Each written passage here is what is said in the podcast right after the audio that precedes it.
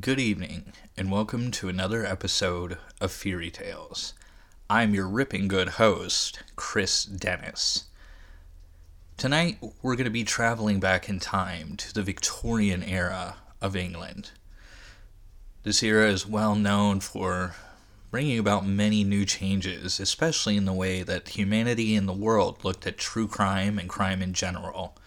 With the advent of newspapers, rising population that was growing more and more educated, it brought about a really interesting time for journalism in general as they started to make light of the macabre that was coming through with murders and other sensational crimes. Playwrights would actually make plays based on famous crimes that they had heard about, and books were starting to come out that highlighted these same true crimes, with characters like Sherlock Holmes becoming the epicenter of a new type of mystery novel and mystery story. Along those lines, Sherlock Holmes has faced off against many a number of characters, both real and fictional, and tonight we're going to be diving into one such fictional character. In the summer and fall of 1888, Victorian London was the epicenter of a series of brutal slayings in the Whitechapel neighborhood.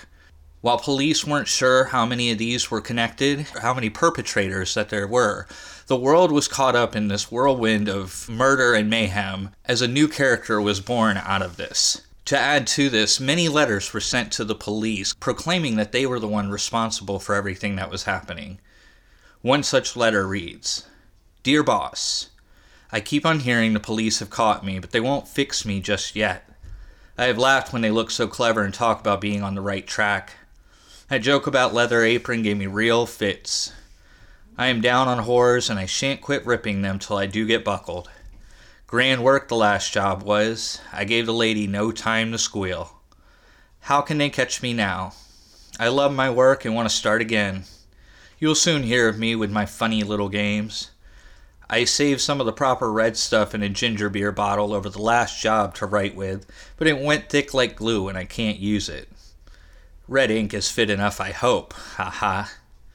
The next job I do, I shall clip the lady's ears off and send to the police officers, just for jolly, wouldn't you? Keep the slitter back till I do a bit more work, then give it out straight.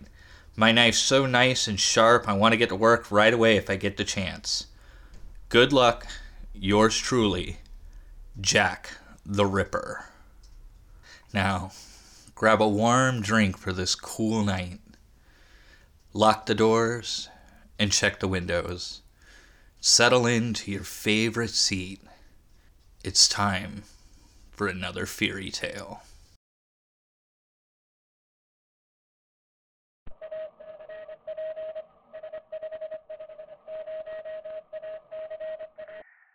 Terror in the South.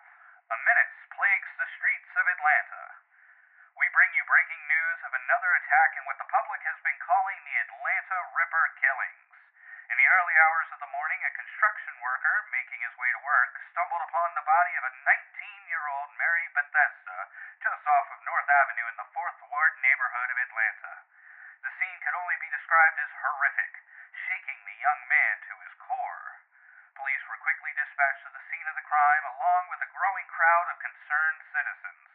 Bystanders were greeted with the sight of a young African American woman laid out on the ground in a puddle of dried blood. Most of her clothes had been torn off and laid around her lifeless body. Multiple stab wounds could be seen on the young woman's skin as well as various slashes across her torso. Police theorized that the woman was alive for most of the attack. However, she may have been unconscious due to the damage to her skull, most likely from the attacker. Locals have been questioned in regards to the attack, but no noises or suspects have been confirmed. This attack is just one of many that have been plaguing the streets of Atlanta.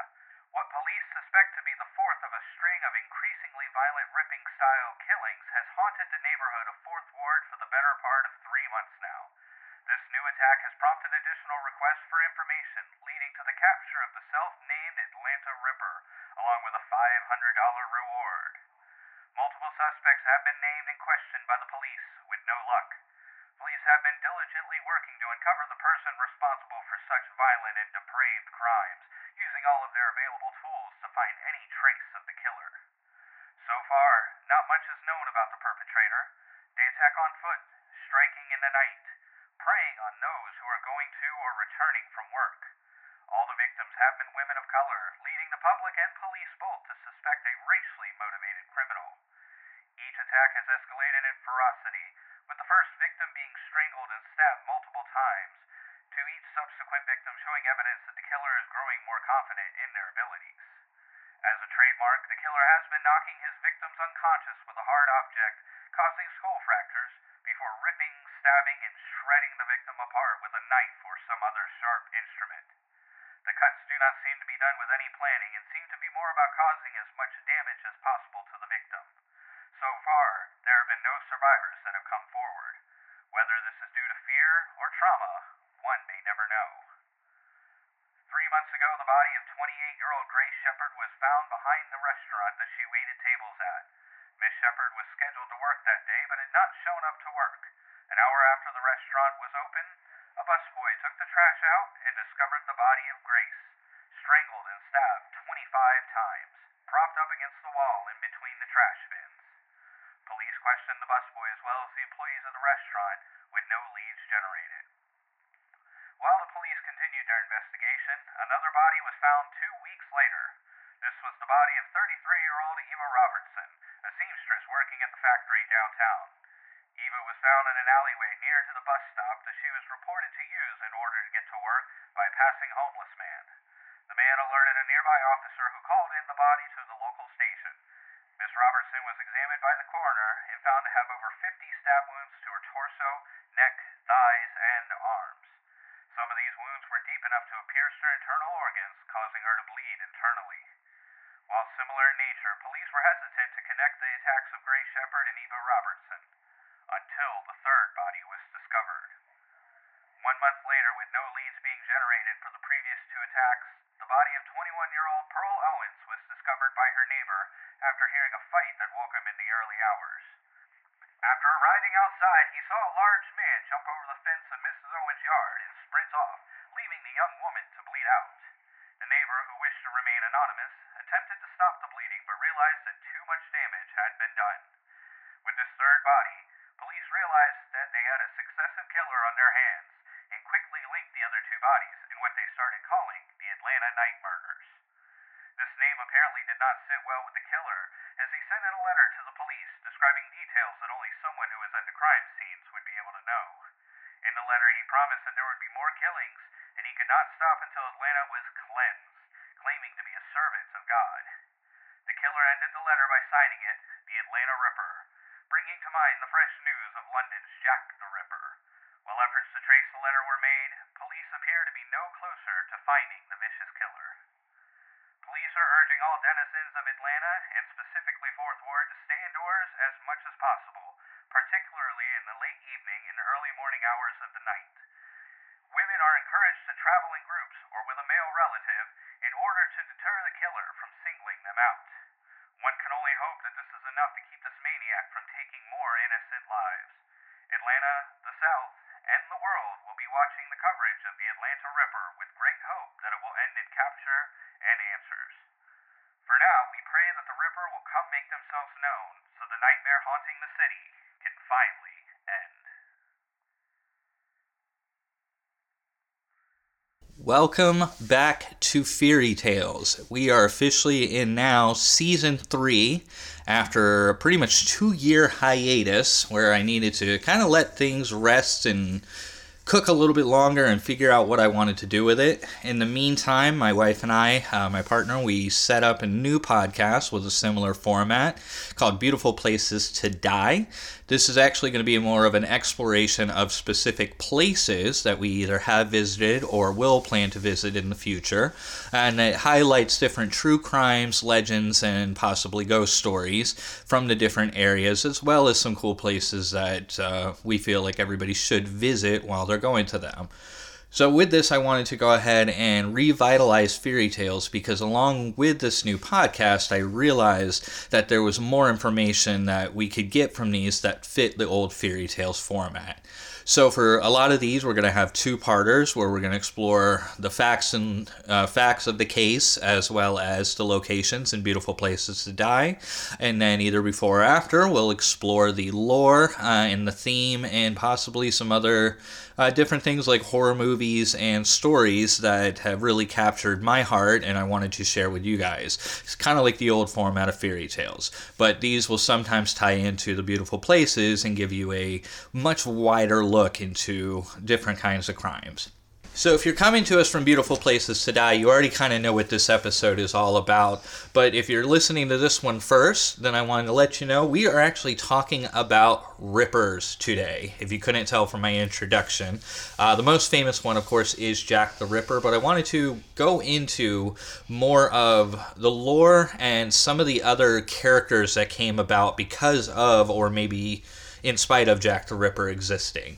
Um, We'll, we'll talk about Jack in a little bit, but first off, I wanted to tell you about some of the common traits of, of Rippers. Uh, we discussed this a little bit yesterday, but the first thing is they're, they're going to use a knife. They're going to utilize some kind of knife or some other sharp instrument to util- to mutilate their victims. Like a coupling pin? Like a coupling pin, any kind of sharp object. Um, usually they're going to use this around the throat area, but it, the, the, the definition of a ripper is somebody who rips apart and mutilates and dismembers their, their victim. So it can go from anywhere from just slicing open their throat to attacking their torso, genitals, arms, legs, even sometimes their face.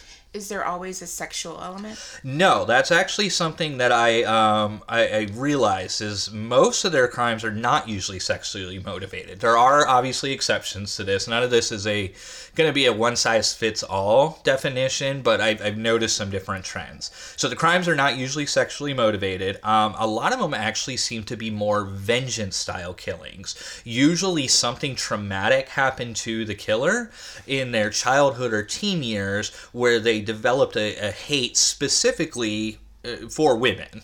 Um, whether it was prostitutes or just women in general. It, it, seems like a lot of these slayings happen around for women.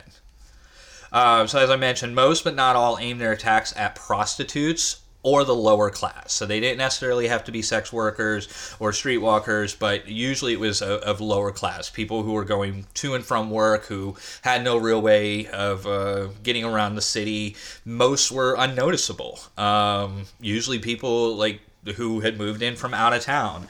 Uh, but they, they had a wide victimology. The only thing that seemed really consistent throughout all the Rippers that we've heard about and, and researched is it's all women. Another thing that I notice is, as opposed to more methodical killers like maybe Ted Bundy or uh, Gacy, these guys are a little bit sloppier. They will strike wherever they can. Uh, they take advantage as much as they can.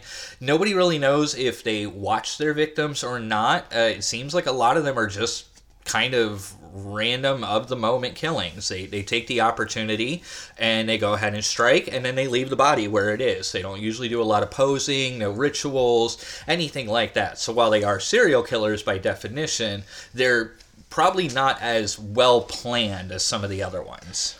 Do you find that they are planned at all? Do they stalk at all? Or is it like opportunity, like the urge hits and the first opportunity that comes along, she's it? It's it's inconsistent from what I've uh, read. I and you'll see. Uh, I'll cover this in some of the cases. Some of them were crimes of opportunity. The person was there and they wanted to just go ahead and do it. Some of them were planned a little bit, um, like we discussed uh, with uh, yesterday's case.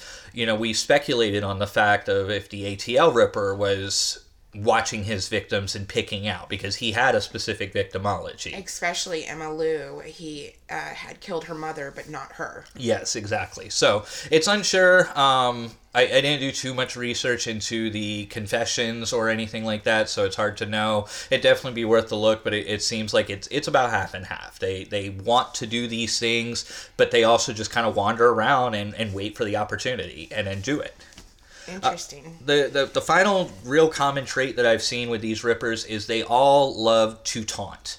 They will all usually send letters to the police and or journalists in order to make themselves well known. Now this may be because they're all trying to live up to the hype of, of Jack the Ripper, the original Whitechapel murderer and he is supposedly with and we'll talk about this as well with jack there were a lot of hoax letters that that passed through. And we'll see this come up again and again but at least every single case the killer has written to the to the newspapers and or the police to kind of get them urging and also sometimes to name themselves. But usually the media will name it and that's again because of jack the ripper. So once they see something similar they automatically throw on that ripper. But we also see um, some of the taunting in other cases like with the axeman in new orleans the zodiac killer. So it is kind of consistent with serial killers in general. It, it's they want to make headlines. They want people to know what they're doing. At least with with rippers, they just don't care how it happens.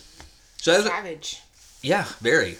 Going into it, we I wanted to cover a few different, more famous rippers that I, I came across when I was looking up things about Jack. So the first one is Anthony Hardy. Uh, this one is known. He's known as the Camden Ripper. He was actually active. What we'll say he was active in 2002. Uh, so this is actually a more recent killing within the last 25 years. Uh, he was convicted of killing three women and actually suspected of up to five more. Now, the real strange, not the strange thing, but the different thing about this, as opposed to what you see about other serial killers and a lot of the warning signs, is look for trauma in the childhood. You know, usually if you have a rough upbringing, abusive parents, you know, alcoholic, uh, alcoholism, stuff like that, you're going to see more chance of this happening. This wasn't the case for Hardy. Um, he had a very uneventful childhood from all reports. Uh, in fact, it was said that he excelled academically. He was one of the best students. Uh, he actually went to college. He went to the Imperial College London, and he got an engineering degree. So he was he was well primed to to live a successful life. He had gotten married. He had kids. It- everything seemed pretty much okay for him. And he, from what you can tell, he had an okay past. Yeah. He, Normal childhood. He had a normal childhood, nothing that we really knew of. However, in 1982, he actually was arrested for the first time. Uh, he was arrested for trying to drown his wife while they were on vacation. Uh, the charges were later dropped, though, and she ended up divorcing him in 1986. So, probably good move on her part. All right. Uh, so life went downhill for Hardy after that. He was uh, diagnosed with bipolar disorder, uh, depression, and psychosis, all brought upon by drugs and alcohol. Uh, so he was arrested once again in 1998 when a prostitute accused him of raping her. But police weren't able to find any real evidence that stuck against this. And as you'll kind of see, and, and I want to cover this more in depth when we talk about it in a little bit, but police don't take too kindly to prostitutes and that's kind of why a lot of people especially not just ripper killers but like the green river killer he picked out prostitutes because of the fact that they were so disregarded by by police Right, and public in general High risk lifestyle, high risk victim. exactly so there, there's gonna be Not some to blame or shame. absolutely not no your, your job should not it, Sex work dictate is real work. It is. Sex work is real work, and we, we should not. They shouldn't be punished just for doing what what they want to do or sometimes have to do. Um, so yeah, we don't really know what came about that. I mean, it, it, there could have been evidence, and they could have just disregarded it, and they took the man's word for it. Especially somebody who really only had one charge against him, and that was actually out of the United States. So these you know police officers may not have had that on his record. Um, so he was first actually convicted uh, of killing one person, and that was Sally White. He did actually plead guilty to this. So with Sally, she was actually discovered in his apartment dead. So the police answered to a call from Hardy's neighbor claiming that her door had been vandalized. She suspected that it was Hardy. They actually got him uh, outside of his apartment and wanted to know more about the apartment next door. Um, he said he didn't know how to get in there. He didn't have the key, but after more questioning, they found out that he did actually have a key to it. They opened it up and they found Sally White in there dead already. So they did arrest him, of course, and along the way, he pretty much told them that he thought he did it, but it was he was blackout drunk. He had no idea that he actually did do it. So because of this, they actually gave him kind of an insanity plea that he he wasn't in control of himself, so it wasn't going to be a, life sentence. He was sentenced to a psychiatric facility because he had no idea what happened. They didn't test it at all. They just took his word. Yeah, they, they just well they knew he had a history, um, and he was diagnosed, so they just said, oh, this must have been a, a psychotic break, so he's he's insane. I wish you could see my eyes right now. So this was in January of 2002. Um, he actually escaped in November of 2002. So he, he spent less than a year in the psychiatric facility and then kind of spent about a month on the run, um, going to different places. So in December of 2002, a uh, random homeless person who was digging through the trash bins near his house found the dismembered body parts of Bridgette MacClennan, age 34, and Elizabeth Valad, age 29. So with this, they did some more investigating. They found out that Hardy was living nearby in the apartment complex where the uh, trash bins were. They found blood on the floors in there that matched up to the women, and he was uh, he he was found guilty of that as well. All the evidence they didn't actually they put him in life this time. Uh, he went to the general population. Hey He- guys, I'm crazy, and you locked me up for killing someone because you know I have these crazy episodes. But you know it's fine. I'm probably not gonna have another one. Right, absolutely. Uh, so he was sentenced to life for these, and he actually uh, he is dead now. He died due to COVID nineteen complications in November twenty sixth of twenty twenty. So sad. So I'm so. so heartbroken. crying. Ugh. Remember that date though. This is funny. Okay, Uh, so- what was the date? November twenty sixth. Just November twenty twenty. November Okay. twenty twenty. It'll be a quiz on this later. One one two zero two zero. All right, so next up is uh, Joseph Vacher, the French Ripper. This is uh, so far. Uh, there, I mean, there's obviously more Rippers, uh, but this is the first really outside of England. There's also the Rostov Killer, who I didn't do any research about, but he was in Russia. Um, oh, and uh, there's actually one in Germany that we're going to cover here, and then the Atlanta Ripper. Um, so it, while it's not just an epidemic that appears to be affecting England, you know, it, a lot of these are prominent there. Who was the first Ripper? Like the first well-known Ripper? Was that Jack? Actually, it was Jack. Um, and this one, uh, so I was wrong yesterday when we were going over the, the case notes. ATL is the third Ripper that Okay. we know of historically in, in chronological. Joseph was active between 1894 and 1897, so just shortly after Jack was active in 1888. And just before Yes. the Atlanta Ripper started. Yes, so we, we have still end of the century. This one, this happened in France, um, obviously given by the name of the French Ripper. He killed somewhere between 11 to 27 people. Nobody really knows the final numbers. Um, mostly they were young farmhands. So this one was also a little different. He didn't quite kill women. He actually killed Not it. quite women. he didn't kill women, uh, from what it looks like, but we don't know how many he actually uh, went after. And these are just what he reported. I mean, it, nobody knows, and that's what we're going to realize with a lot of these ripping killings is they're so they don't have one strict mo. They they have an mo, but as we saw with ATL, you know, one killing could be one way, another killing is going to be another. All that's really consistent is how it was done. right. Um, so the reason I put Joseph on here, I didn't get a lot of information about his his victims. Uh, again, because they were mostly young farmhands. He he seemed to just roam the French countryside, picking off people. He grew up um, on a farm. He was a shepherd, and he. Um, he came from a rough background. His his parents were abusive and alcoholic. He left the home somewhere around 15 or 16 and then just started traveling uh, the countryside he did meet a woman that he was uh, very interested in, and she was not. He had a lot of issues. I believe he was also in the French army, and uh, he was discharged from the army due to his erratic nature. With being scorned by this this woman that he was super into, and as well as you know not having a very good life, he actually attempted to commit suicide. Um, the first time was was as a result of that, of being scorned and, and broken up with, basically in his mind. Um, he tried to kill himself for that, and he was put in a psychiatric institute, and then let go shortly after. So he did that the first time. He survived, um, and he ended up pretty maimed because of that. And then he decided to do it again, Fail, and he failed again.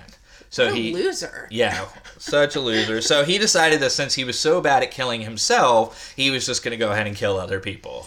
Um, he spent a year in a mental institution in Dole Jura. And then shortly after he was released, because the doctors were like, hey, he's good. He's fully cured. We, we fixed his problems. He's going to do so great out there. He went out, and less than a month later, he started murdering his victims. Now, I do want to say that I'm not coming down on people with mental illness or people who have suicidal feelings, but this dude is trash and deserves to be talked about like he's trash. Yeah. Um, he also claimed he was sent from God. So I'm not sure how God's that trash? linked. Yeah, he, he was he was God's special That special the trash, that God ejected from his presence. apparently. That that's why he came down. So that that's really it about Joseph. He's not no nobody of real significance here. He just kind of took advantage of it. Um, the newspapers named him the French Ripper because Jack the Ripper was so fresh in their minds and they knew everything about him.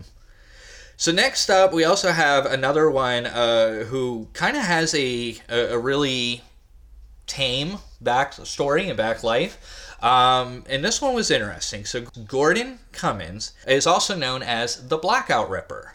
He was active for one week, one week only, in February of 1942.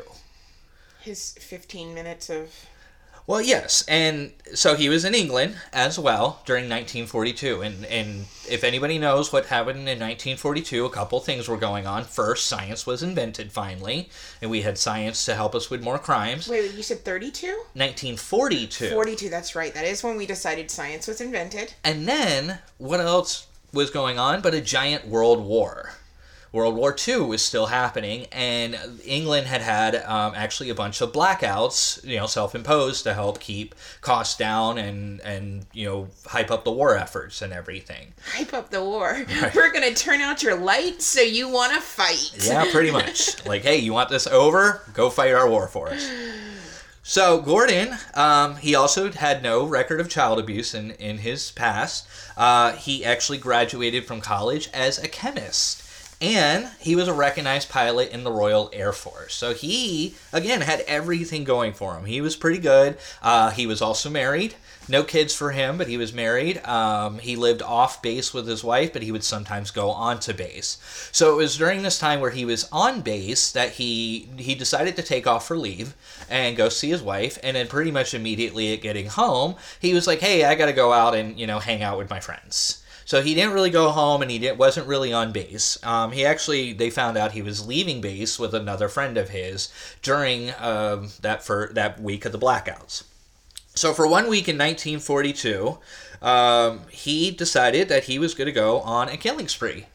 Uh, we ex- Why not? yeah, why not? Um, so he was actually suspected of two murders from uh, October of 1941 first. These were Maple Churchyard um, on October 13th, and then, yeah, Eleonora Humphreys on October 17th. Uh, so both of these uh, were just kind of in, they, they didn't really fit the mo they were more strangulations um, that he broke into the homes to kill them so they weren't really linked at first and we're not sure if he is actually convicted of those but he was convicted of uh, four other victims uh, four other murders. So we have Evelyn Hamilton, who was his first one, and this is where we started seeing kind of the, the ripping style killings. Uh, she was also killed within her home, and he uh, slit her throat open and kind of abused the body, but it, it didn't seem that horrible compared to what we're going to see later on.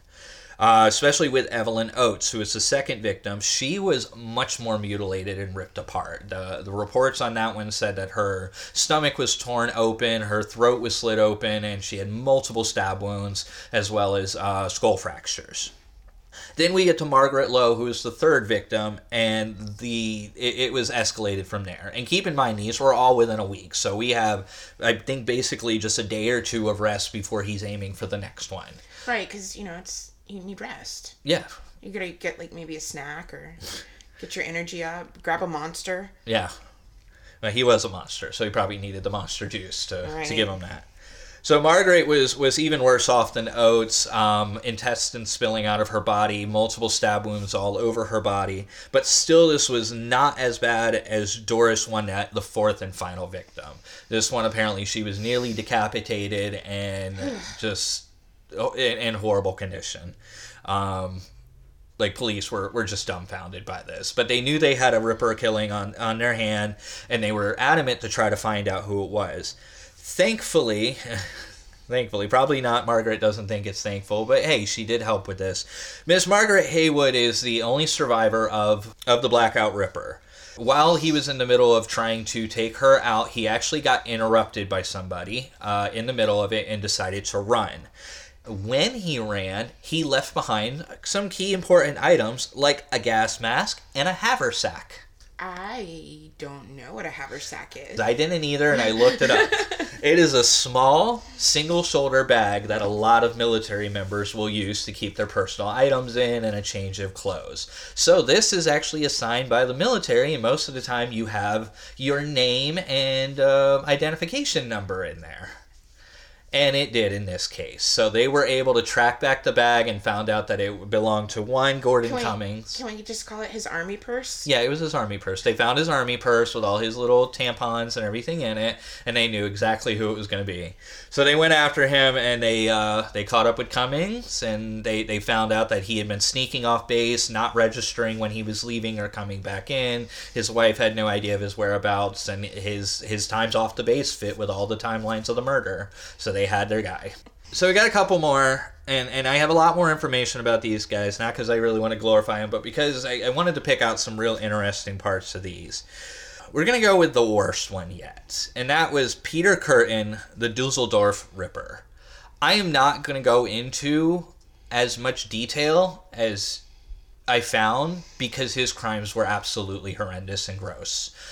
Kürten had a victim range of wi- girls aged 5 to women No. in their 50s. No, Yeah. no, don't like that. Yeah, this guy, he was also nicknamed the Vampire of Dusseldorf because of his affinity for draining the blood out of the bodies of his victims and supposedly drinking it. Vampires are way cooler than this loser. Yeah, this this guy is horrible. Um, like I said, I'm not going to cover. There's, uh, I think he's been covered on True Crime Garage and a few other podcasts. If, if you have the stomach for it, definitely go and listen. Um, I, I did not, and I read this stuff, and uh, yeah, so I'm gonna only going to repeat the safe for work, I guess stuff. I know we're talking about murder and ripping here, Is but there's safe just for work? this this stuff is taboo. We're we're just gonna go with that. Uh, so he was active between 1929 and 1930. He is responsible for nine murders and at least 31 attacks, and that's just the ones he confessed to and we have documented. They they suspect he has a lot more under his belt. So Kürten has the typical upbringing. His parents were super abusive. Um, his father, especially, his father would regularly beat his uh, his wife, uh, Kürten's mom, and the children. And Kürten was the oldest, so he's the one who got the biggest brunt of, of all the damage and all the abuse. So in 1888, uh, this is where we start to see Kürten kind of already going off the rails uh, when he decided to try to drown one of his friends just I don't know any more information on that. He was just they were playing and he just decided to go for it. How old were they? Kürten was born in 1883, so that puts him at 7. Or no, 5. Five? He was 5 years old when he was already trying to off people. Five. 5 years old. Yes. And he's just like, let me murder my little kindergarten friend. Absolutely. So in 1892, when he was the young, ripe old age of nine years old, he made friends with uh, somebody in the apartment complex that his family lived in. Uh, this was a local dog catcher. So you think, okay, maybe he, he's got some, some older friend here, which, you know, anybody who has a job. I mean, he could have been 13. I, I don't have a lot of information about the dog catcher. Uh, but he made friends with this dog catcher, and he would go about with him on his rounds and, and help him capture up the animals, and then subsequently torture and abuse and kill them. Just, you know, both of them. That's He learned this from this dog catcher, and that's what they did. Best buds. Yeah. So, Disney movie. Nine nine years old and and we already have all the typical signs like he is just heading straight for that serial killer You know who it reminds me of? what's that Richard Ramirez. Ah, yes. He got an early start with like some gross people training him too. Yeah. So in the autumn of 1904, uh, so now we're going to put him at about 21, I believe that. So in uh, autumn of 1904, Kürten decided that he wanted to be a pyromaniac. And he would light barns and all kinds of buildings on fire. As many people aspire to do. Yeah, so he just now you know most people just want to play with fire and they really like people- some people. Some people really like fire. Hey, everybody kind of likes fire. Yeah, we always we, as humans we have been interested in it. We all love fire, a fireworks. Yeah, the yeah, it's monkey brain.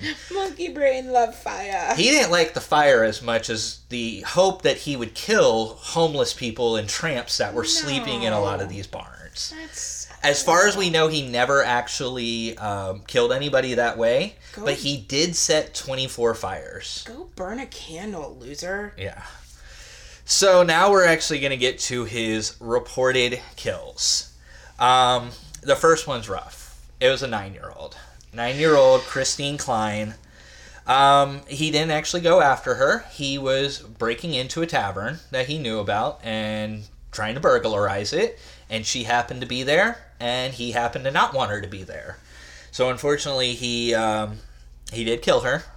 Um, and then, like an absolute jerk, the next day he decided to show up at the tavern across the street and uh, watch all the, the police and journalists and everybody converging on the tavern to try to figure out what happened. And he just sat and watched it.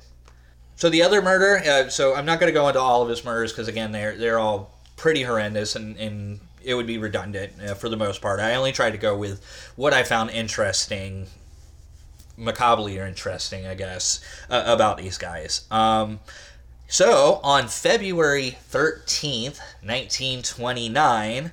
Uh, he went after a 45 year old mechanic named Rudolph Scheer. So this one was not a woman, obviously, um, and this one was way older than a lot of grippers will see because usually they aim for younger. Um, I mean, Rudolph could be a woman. could be a woman, but it I- was definitely My great something grandfather was a Rudolph. Not a woman, but Yeah. a Rudolph. Yeah, Rudolph. So he went after Rudolph, um, killed him in, in his garage. Um, you know, same MO, knocked him out, took out, mutilated him as, as much as possible. Um, so the body was discovered, obviously. And uh, guess who shows up to ask more questions about what happened? No. Kürten. He just walks right up to the police and says, Oh, I heard about this on the phone from a friend that's decided to come over and check it out. Phones were invented? apparently that's that's what i i got here i think it was invented in 1901 by I had- graham bell I I have no concept of when people like got phones and started chatting on them. Just this thing that it's turned into. Eight, 1876 so yes phones been- phones were around for a while by We've that been point chatting it up for a good amount of time. and again this was 1929 so we're, we're well into the 20th century Oh, okay. um, I thought we were still earlier. I'm sorry. No, we're, My we're, in, mistake. ni- we're in 1929. He's he's he's an adult. He's doing all this stuff. Um, so he, he walks right up to the cops and he asks them questions about the case and everything going on, and they just let him walk away. Just like, hey, bros, what's. I mean, if you're a cop and this dude's like, what happened? He's not like, hey, turn her over and check out what I did on the other side. I think he wanted to. Uh, yeah, but I'm saying maybe, you know, a lot of people were coming up to the cops curious at the time. So it may not have been that weird. Yeah. So uh, basically, it all ramped up. His final attack, was, or his final fatal attack, was against Gertrude Alberman. Throughout the whole, uh, this was in 1929 as well. So he finished up his fatal killings. But throughout all of 1930, he is suspected of hit of attacking at least 30 people with a hammer. He did not kill anybody else after that, but he he he did damage, He just ran around with a hammer like a loon, just hitting people. like the Boston Strangler. Oh wait, no, that was a knife. Wait, that may not have been a knife. The strangler used a knife. Yes, Strangler used a knife. We're cutting this out. All right. So finally, uh, we're going to talk about Peter Sutcliffe, who I have labeled Jack the Ripper version 2.0. Because Peter here, uh, he is actually the Yorkshire Ripper. He had the most information here, and I think it's because of his infamy. Um, he he followed a similar kind of mo to Jack. It, it was actually very very similar from from what I read, and you'll see that here soon uh, with that. So do, Peter was active between 1969 and 1980, so pretty much all of the 70s. He was running around Yorkshire, doing a whole bunch of bad stuff. He's responsible for 13 murders and 11 attacks. Disco and murder. Yes. In the 1970s. So Sutcliffe started off with voyeurism. Uh, he would actually spy on prostitutes and their clients, and he was very interested in, in what they were doing. He would do this as a as a young boy. Right, as all little boys do. Hey, whatever, get some weird stuff. And this was the '60s and '70s, so I mean that was a whole different time period.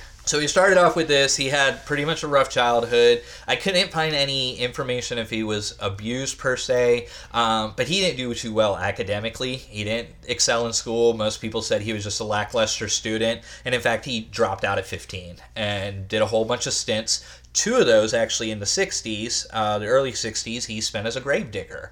So he grew very comfortable with bodies and disposal and, and everything there from a very early age. That's creepy. So the reason I bring this up is because a he had so many uh, kills and so many attacks. I know Peter Kürten had much more. Uh, he has more than Jack, but they they kind of fit in because a he aimed after mostly prostitutes, and this is where we get into a little bit of how the police and how the public and everybody saw this because we'll, we'll see their care for all of this. So his first four victims actually lived. So he was starting to get his bearings. He would attack them from behind, knocking them out, and then trying to slash them. But his first four were able. He was interrupted pretty much every single time. Like he would go for it, knock them out, and then somebody would pop up around it. So he would leave them there. Um, the first one actually reported his car to the police, and like they stopped him and questioned him, and then went ahead and let him go. As happens with so many serial killers that you will see. Oh, this is this is a theme that Ah. Mr. Sutcliffe got lucky on. Uh, so the other two were interrupted. Like I said, he left the survivors alive, but they were all pretty traumatized. A lot of them had permanent injuries. Uh, many of them were maimed. Um, usually, they couldn't. They didn't have any function on their limbs. Um, they had brain damage from taking hits to the skull. Uh, none of them, from what I report, could lead a normal life. So he, he all but killed them and just left them alive. Uh, the MO he had, he took a hammer to their skull and then he would stab or slash at their stomach or lower back. He, he typically went for there instead of the, the typical throat. So his first real murder victim was Wilma McCann. So this brought in an extensive inquiry. They brought in 150 officers from the West Yorkshire Police and they had conducted 11,000 interviews to try to find the culprit. Guess who was in one of those interviews? Well, of course. Right. I mean, obviously, because even if he wasn't, he would have made sure that he was. He had to know what they were asking. Yep. So we didn't have. Uh, so nothing happened out of this one, obviously. And again, this was a prostitute. So you know, despite the fact that they brought in so many officers, we we really don't know how much real investigation they did, or if they just were mapping out the whole entire area. So next up was Irene Richardson. Now with her, there were tire tracks that were left near the victim's body. So from what we under- from what I understand, he actually drove to a lot of his victims. He wasn't a, a walking, stalking person. He drove up and did something. Oh, Now that could be speculation that maybe he, because he was aiming for prostitutes, he could have picked these women up and drove them to someplace and then killed them and then drove off.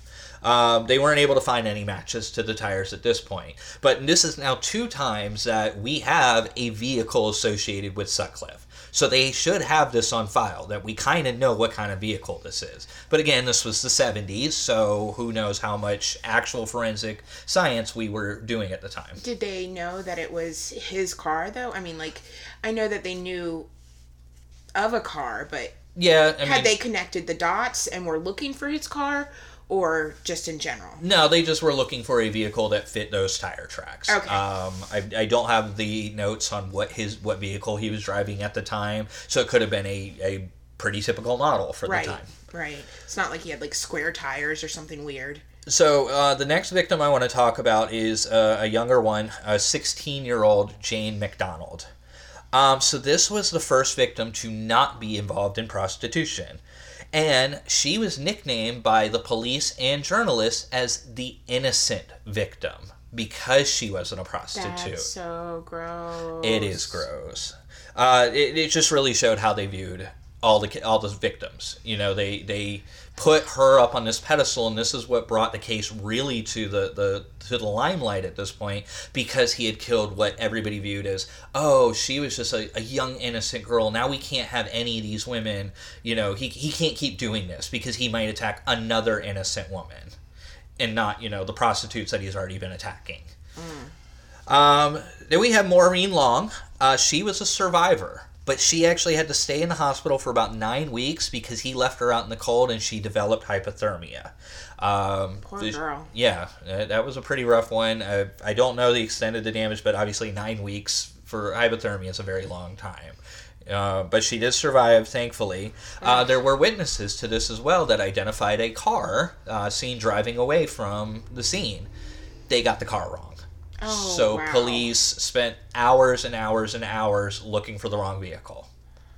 So another, unfortunately, another lucky break for Sutcliffe there. Right, and you know it's it's a shame because you know these witnesses want to help, Yeah. and they think they're doing the right thing, but it sent them down the wrong road. Yeah, so that was that was a lot of wasted time, and this is when the public and the journalists really started to harp in on the police and start accusing them of not doing their jobs because this is now like it, it, this is I think the sixth murder that he he got away with. And he they they've gotten so close. They've been able to see literally him and they still can't get to him. So on October 1st, 1977, Sutcliffe murders Jean Jordan and he leaves a five pound note at the crime scene.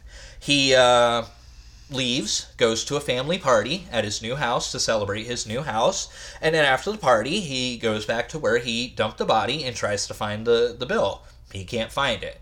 Now, the reason he's so worried about this is because it, uh, recently, uh, I tried to get more information on this, but I couldn't find any consistent information when they were starting to do this. But they were able to track the currency at this time. And he knew that. He knew that they would be able to determine that at some point he got this this five dollar bill, there's five pound note. Um, How? That's so. I know you said you don't know, but like how? serial numbers. I mean, it, it's what it is. So, police found the body. Uh, they found the five pound note in a little hidden compartment on uh, Jean Jordan's bag, and they were able to trace it. And they traced it to uh, branches of the Midland Bank. So they didn't know exactly which branch, but they knew it came from Midland Bank, and they knew of some possible branches. So that allowed them to narrow their suspects to just a mere eight thousand employees that could have received that in one of their paychecks. Police interviewed 5,000 of them, including Sutcliffe. Of course. Yeah, of course they did. Still didn't get him. December 14th, 1977, Sutcliffe attacked Marilyn Moore, not to be confused with Marilyn Monroe. This was Marilyn Moore, who was another prostitute from the Leeds area. She did survive as well, Yeah, and she Marilyn. provided yeah, she provided police with a description of her attacker. So now they actually have a composite to go on. Tire tracks were found at the scene, match those from an earlier attack. They're getting closer. They're able to do this. So they uh, they got a Photofit, which is basically a composite. They were able to get a, a drawing of him and of the, the car, and it bore strong resemblance to Sutcliffe, who they'd been interviewing time and time They're before. Bud at this point. And then, you know, they also got some uh, different descriptions from the other survivors that they had at the time because there were more in between these murders. He would attack people, either get interrupted or not able to finish the job. So it was m- mixed in between people he was able to, to, to kill and people he left alive. Um, and then Moore also provided a very good description of Sutcliffe's car, uh, which had been seen in red light district areas. So prowling around for prostitutes, looking for them. Guess who was interviewed? Sutcliffe. Again. Still nothing. They had a description, they had his car, and they still couldn't do anything about it. Like, you would think that, like, after the first time, like the second time they call him in, he would just be like sweating bullets. Yeah. So on September, well, you're But wait, then, then by the third time, I think he'd be like, "Oh, they're just gonna keep doing this. Just this." wait for this. They douchebag. have no idea. Just wait for this douchebag. You're, you're, gonna get into it. September first, nineteen seventy nine. Sutcliffe murders twenty year old college student Barbara Leach. This was his second, one of only two non prostitute victims. So once again, an uproar, and we got to protect Right. the innocent women. And now he's girl. going after college girls. In later interviews with police, he was actually confirmed to say, but at this point, I had the urge to kill any woman. The urge inside me to kill girls was now practically uncontrollable. Now we're up to 1980. In April 1980, Sutcliffe was arrested for drunk driving.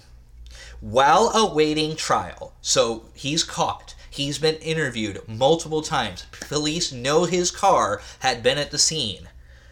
He's literally going to be on trial for something else. What do you think you would do if if you were involved in all this and you're like, wait a minute, they're really close to me and I may go to jail for something? What would you do? Confess. Guess what he did? Confess. He killed two more women no. while he was waiting for this trial. Like he was just ballsy. He didn't care. He was just going to keep doing it. So he killed 47 year old Margaret Walls on the night of August 20th, 1980, and 20 year old Jacqueline Hill, another student at Leeds University. So I was wrong, three non prostitutes. Uh, this was on the night of November 17th, 1980. He also attacked three other women who survived. Apiata Bandara in Leeds on September 24th, Maureen Leah, known as Mo, and an art student uh, who was attacked in the grounds of Leeds University on October 25th, and his last one before he was convicted, 16 year old Teresa Sykes, attacked in Huddersfield on the night of November 5th.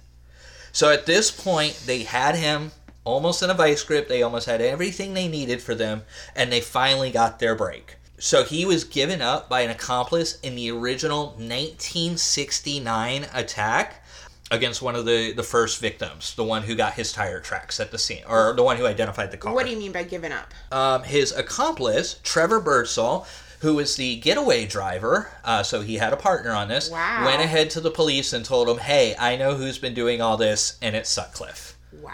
So, based on finally this witness testimony, they were able to get him, um, and they went ahead and put him in prison for life uh, under 13 counts of murder and 11 attacks. Okay, but you have a partner. Are we really just gonna think he drove you around so you could do all this and he had no other participation? Yeah, I didn't dive too much into Trevor at, at all. I think it would be worth to look into on his I mean, involvement like, what with if it more was of them. really Trevor? It could have been. But Sutcliffe admitted it. And he, he went in, he, he told in detail a lot of these cases and a lot of information on it. So we definitely know it was Sutcliffe, at least. But, you know, it, it really feels like we shouldn't have gotten to this. The police were under fire, absolutely under fire. Poli- eh, public was all over them. Um, many of the families sued the police for mishandling the case. Um, but it, it was the attitude of the time, and it was the attitude that Jack was able to get away with, and what a lot of these other rippers were getting away able to get away with is the fact that these were so these women were viewed as lower class. I know with the ATL Ripper, they were literally referred to as animals in many of the newspapers and, and police reports. But in here, the, these women were one step above animals to them. They were pretty much allowed to do this. They were innocent women. So actually, and, and I'm not just speculating here. I'm not just saying, oh, well, maybe it was this. No. There's a direct quote from Senior Detective Jim Hobson, and he says, The suspect has made it clear that he hates prostitutes. Many people do. We, as a police force, will continue to arrest prostitutes. But the Ripper is now killing innocent girls. That indicates your mental state and that are you are in urgent need of medical attention. You have made your point. Give yourself up before another innocent woman dies. They did not care until it was non prostitutes. And even then, they didn't care that he was killing off prostitutes. It was just making their job harder because they couldn't arrest them. Just more work, more Yeah, paperwork. More paperwork. It could have been just an easy arrest, and but instead, no, now we have to clean up a body. So they, they had a horrible attitude for this, and I think a lot of that was laziness on their part. You know, they had Sutcliffe in their hands multiple times, and he walked out of that police station each and every time. It's embarrassing. And it, it took another man to rat him out before they took it seriously. It's disgusting. So he uh, he died uh, in prison due to diabetes complications on November thirteenth, twenty twenty. Wah, wah. So two November 2020 deaths, right, Right? back to back. 11 11 2020. I remembered it. So those are the uh, the real killers that I wanted to go ahead and get go over. Um, again, I definitely recommend you check out the uh, the beautiful places to die episode that we just did yesterday. Um, this goes over the Atlanta Ripper, who uh, followed a lot of the same similarities as as these guys. Pretty in depth as well. Um, we get into some more of the gruesome details that were skipped over here. Yeah, they definitely were. Um, but they, they all fit the same kind of mo. And the Atlanta Ripper, I'm, I'm actually surprised has not come up on a lot of lists. Uh, but I think it's because of the different victimology, and, and it kind of got whitewashed. I'll call it that. That's exactly what happened. It- It, was whitewashed in the interest of building a city and attracting more businesses and tourists. Yeah, but I, I would definitely say if you want to go with the three most notorious Rippers, you're going to be looking at, at Jack the Ripper, obviously, because he started all of this. Um, and not just because him doing it, because of the times. And we're about to discuss that. But Jack is definitely the, the, the first one. Um, ATL, I would put the Atlanta Ripper as a very notorious killer. He he took out, what, what was it, 25 women? It's believed as, as much as 25. Um, I didn't go over the whole 25, but I went over a, quite an extensive list of who I believe were included. Yeah, and then I would say that uh, Sutcliffe, the Yorkshire Ripper, is, is definitely up there in notoriety. He was treated as a Jack the Ripper 2.0. I didn't even go into the fact that of the hoax letters. Uh, at one of the crime scenes, there was a tape left behind where they claimed they were the new Jack. Um, and that they were going to keep killing people.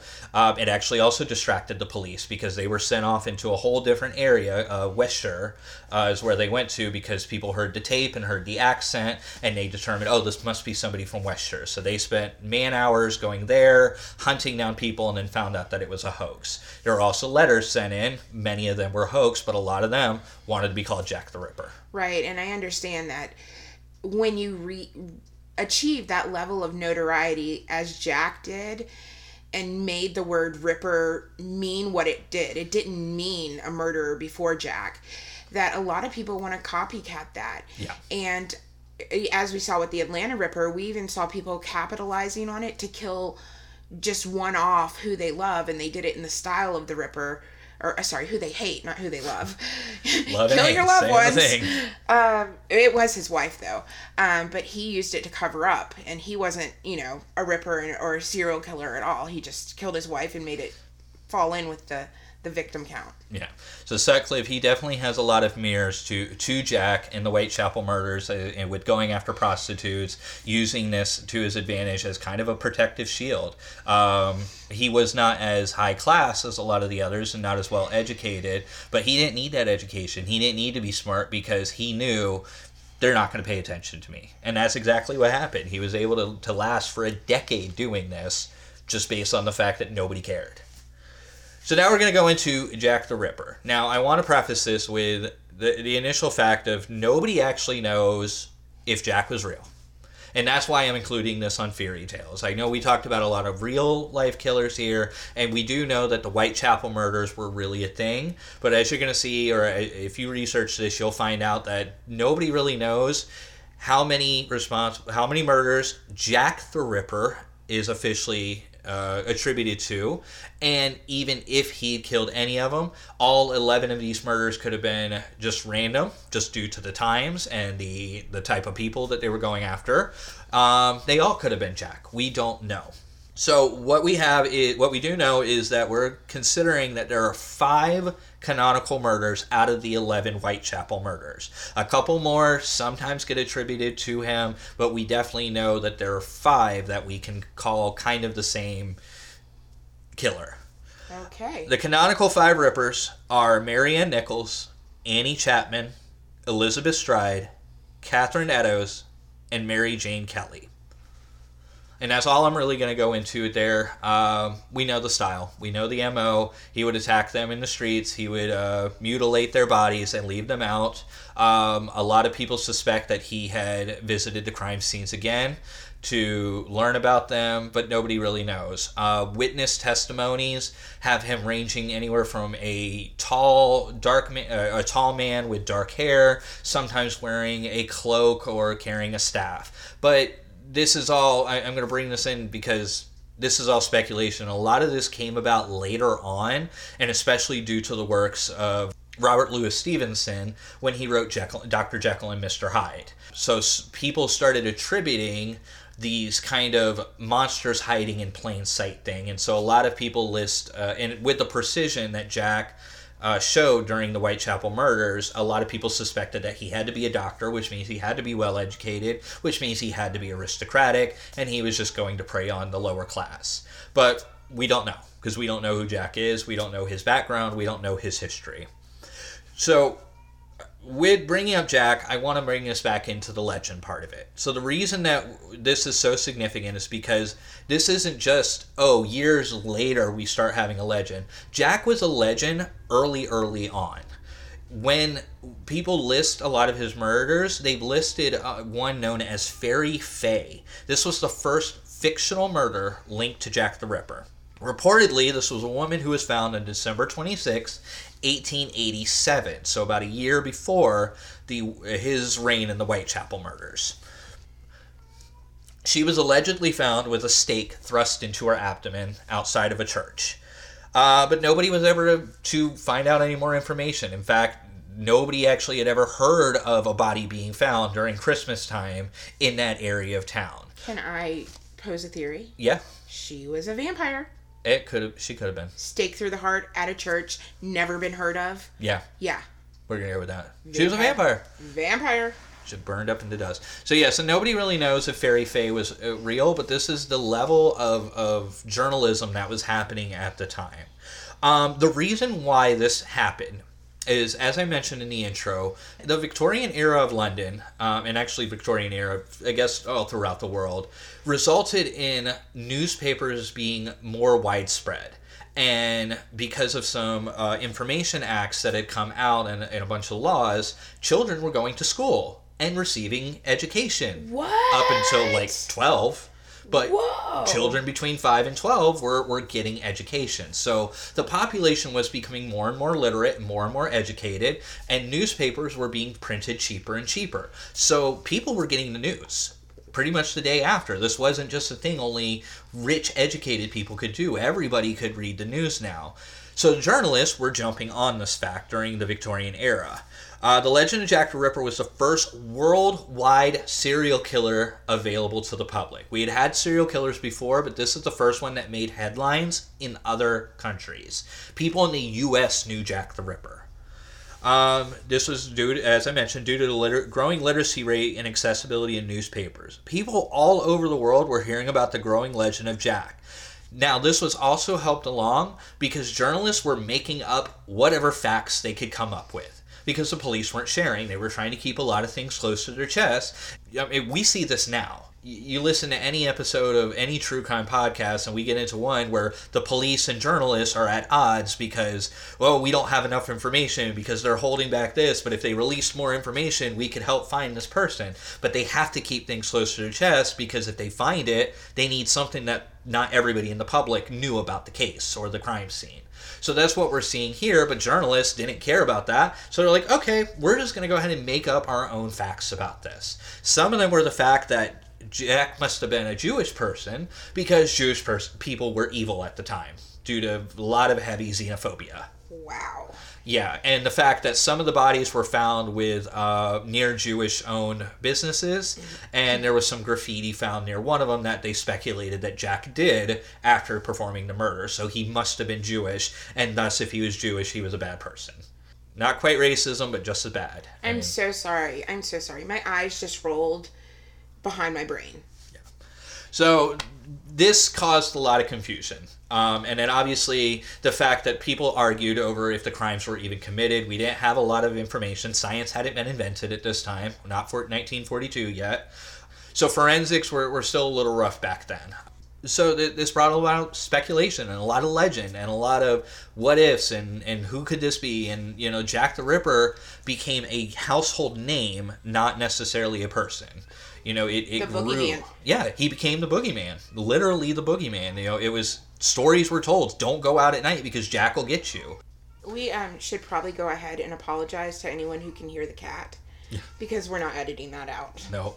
So police at the time were unable to nail down how many murders were the result of one perpetrator, if any of them were. Some officials believe that only two or three were connected to Jack, others claim up to seven.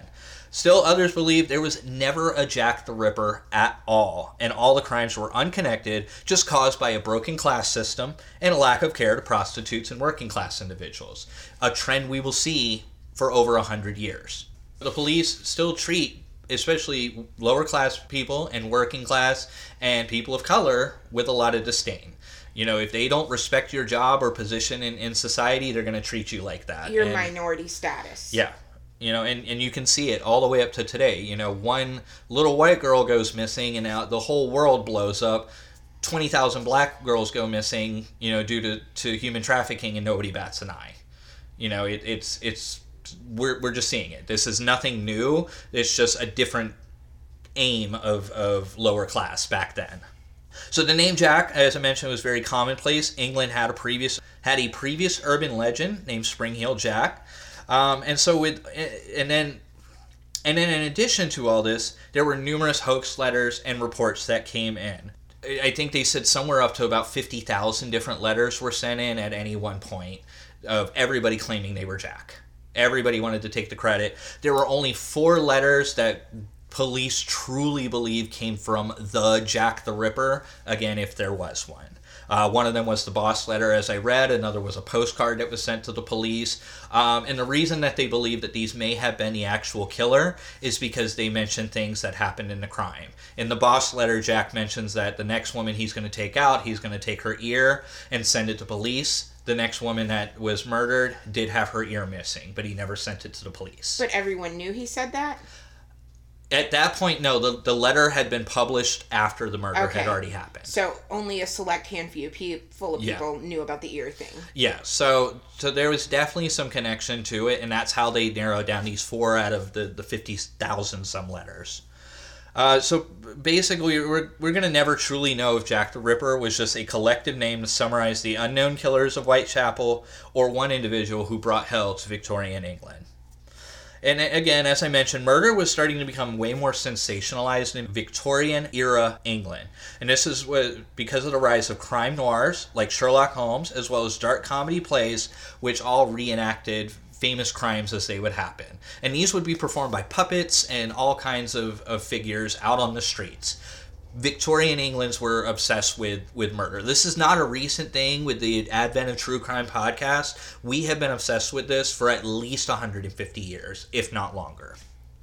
I think that's actually something that we talked about a little bit um, on Beautiful Places to Die when we were talking about how people were so sensationalized with looking at the corpse of Edgar Allan Poe.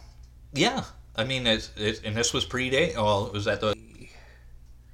There's actually a really good book that I, I want to read about, but it, it goes into all this detail and how Victorian England or how Victorians invented true crime. The the the the genre that we know it today came from the 1800s, and how everybody wanted to to to see murder. They wanted to, yeah. Jack the Ripper has been fictionalized multiple times over the last 150 years, which also helps to lead to the legend of Jack the Ripper, because now we have all these theories that were formed during the cases, all coming into story form and plays and movies and all kinds of stuff. So now we just we don't know who Jack is. Jack is a mythical figure. Um, so most of the offerings stem from a small number of themes. So we have Jack as the well mannered gentleman killer who would just walk around in a top hat and coat and a cane and pick a woman and kill her. You know, kind of like Dracula. Bram Stoker's Dracula kind of popularized that. Right. I mean, you need the costume. Yeah. So the other the second type was Jack was a doctor or some kind of high class Illuminati type, and he was just picked out. They he was a group of elites that would just go out and kill lower class women and people they didn't like, and they could because they were rich and nobody cared about them. Ha ha ha ha ha. Sounds Is that is that kind of like that that secret murder club that uh, Son of Sam was in?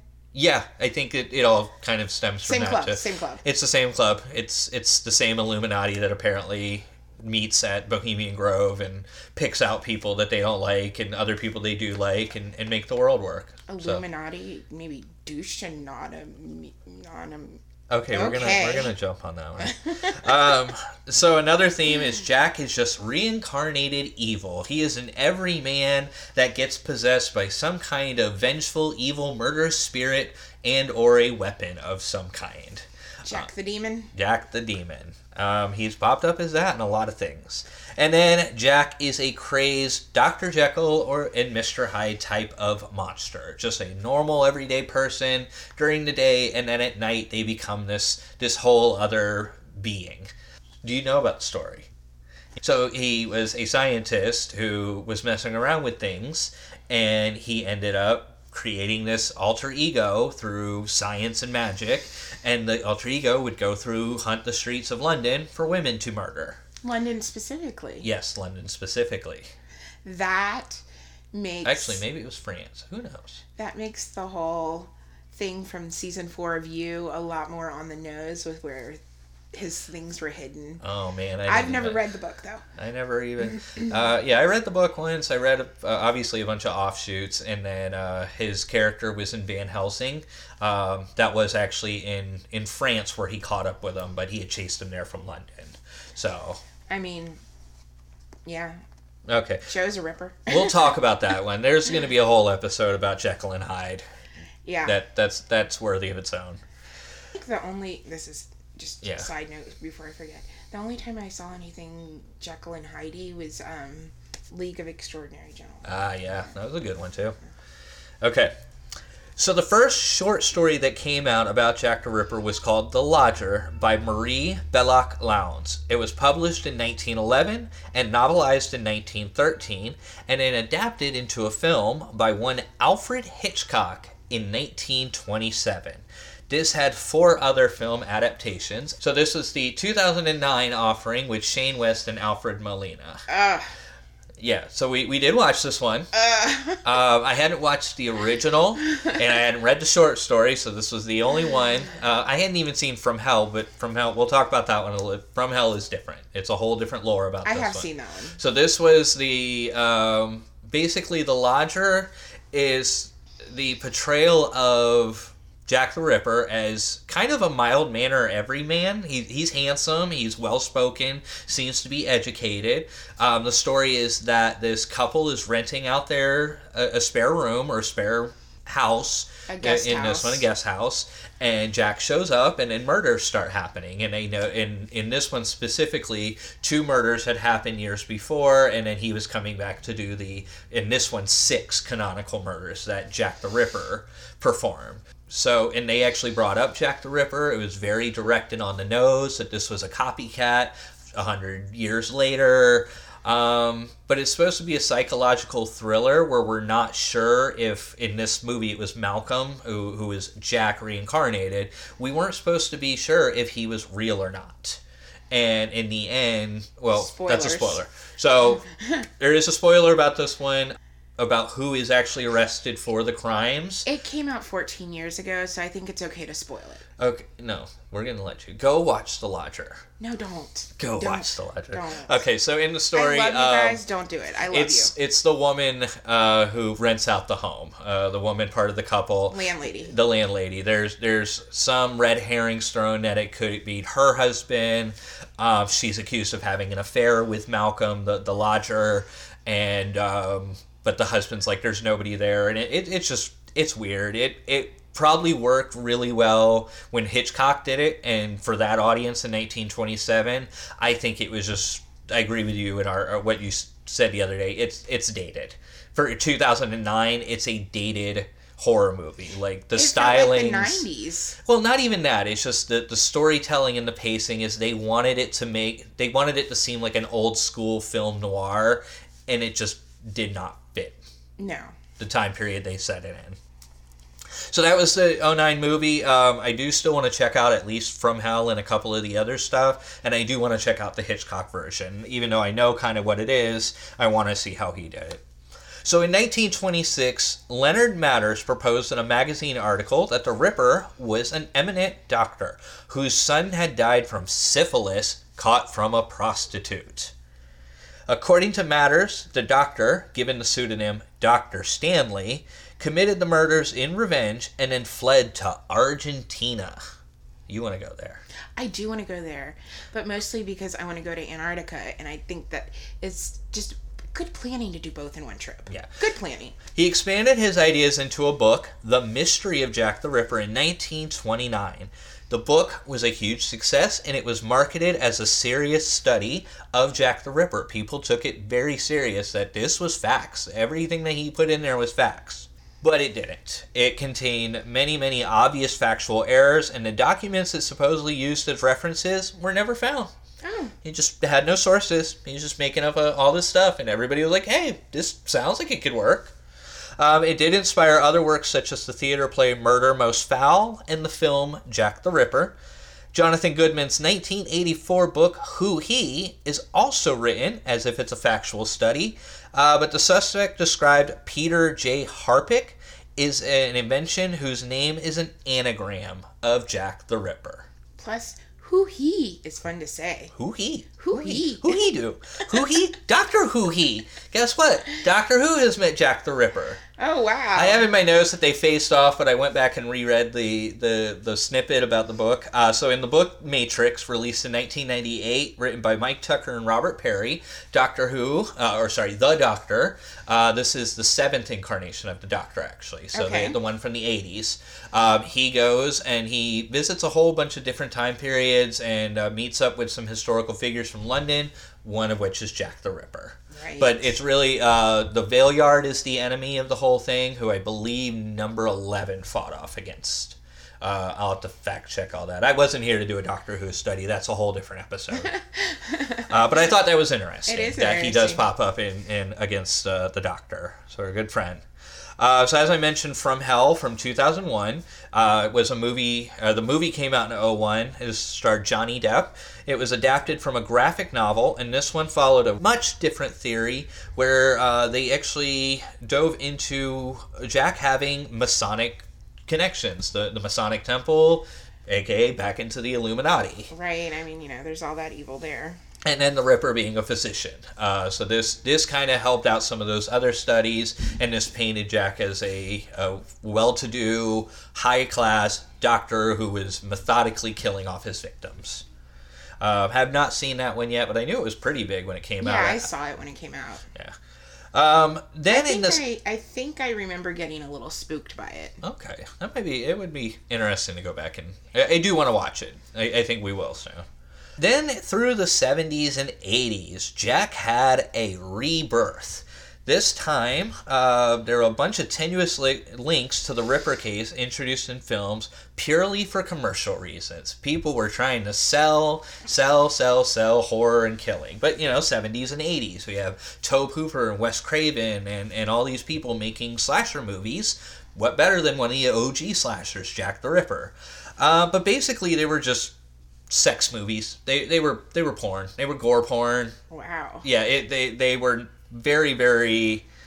I didn't even write all the notes, but a lot of them were just heavily criticized that they had no plot and they were just moving ahead to get to one gory scene to the next. Sex and violence. Yeah, sex, and violence from the 70s and 80s. So they had uh, horror movies Blade of the Ripper in 1970, The Ripper of Notre Dame in 1981, and The New York Ripper in 1982, which basically had nothing to do with the killings, the Whitechapel murders. They just used the name Jack the Ripper.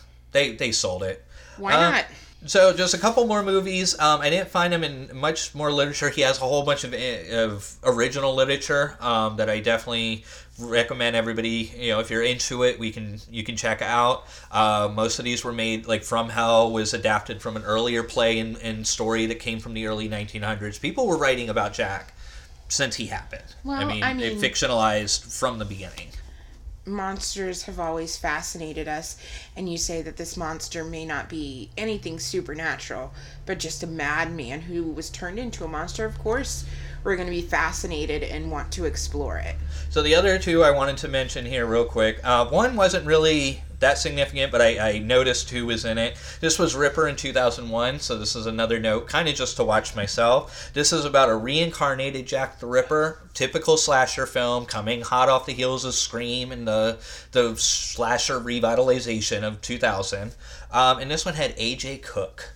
From Final Destination 2 and Criminal Minds. Oh, JJ from JJ. Criminal Minds. Yeah, so I re- that was just a personal note, just because I recognized the cast. She's so cute. Yeah, and then another recognizable, if you liked action movies from the 80s, Dolph Lundgren starred in one called Jill the Ripper, where it reversed it and put a woman as Jack the Ripper and had male victims. That makes me think of that Adam Sandler Jack and Jill movie. Oh.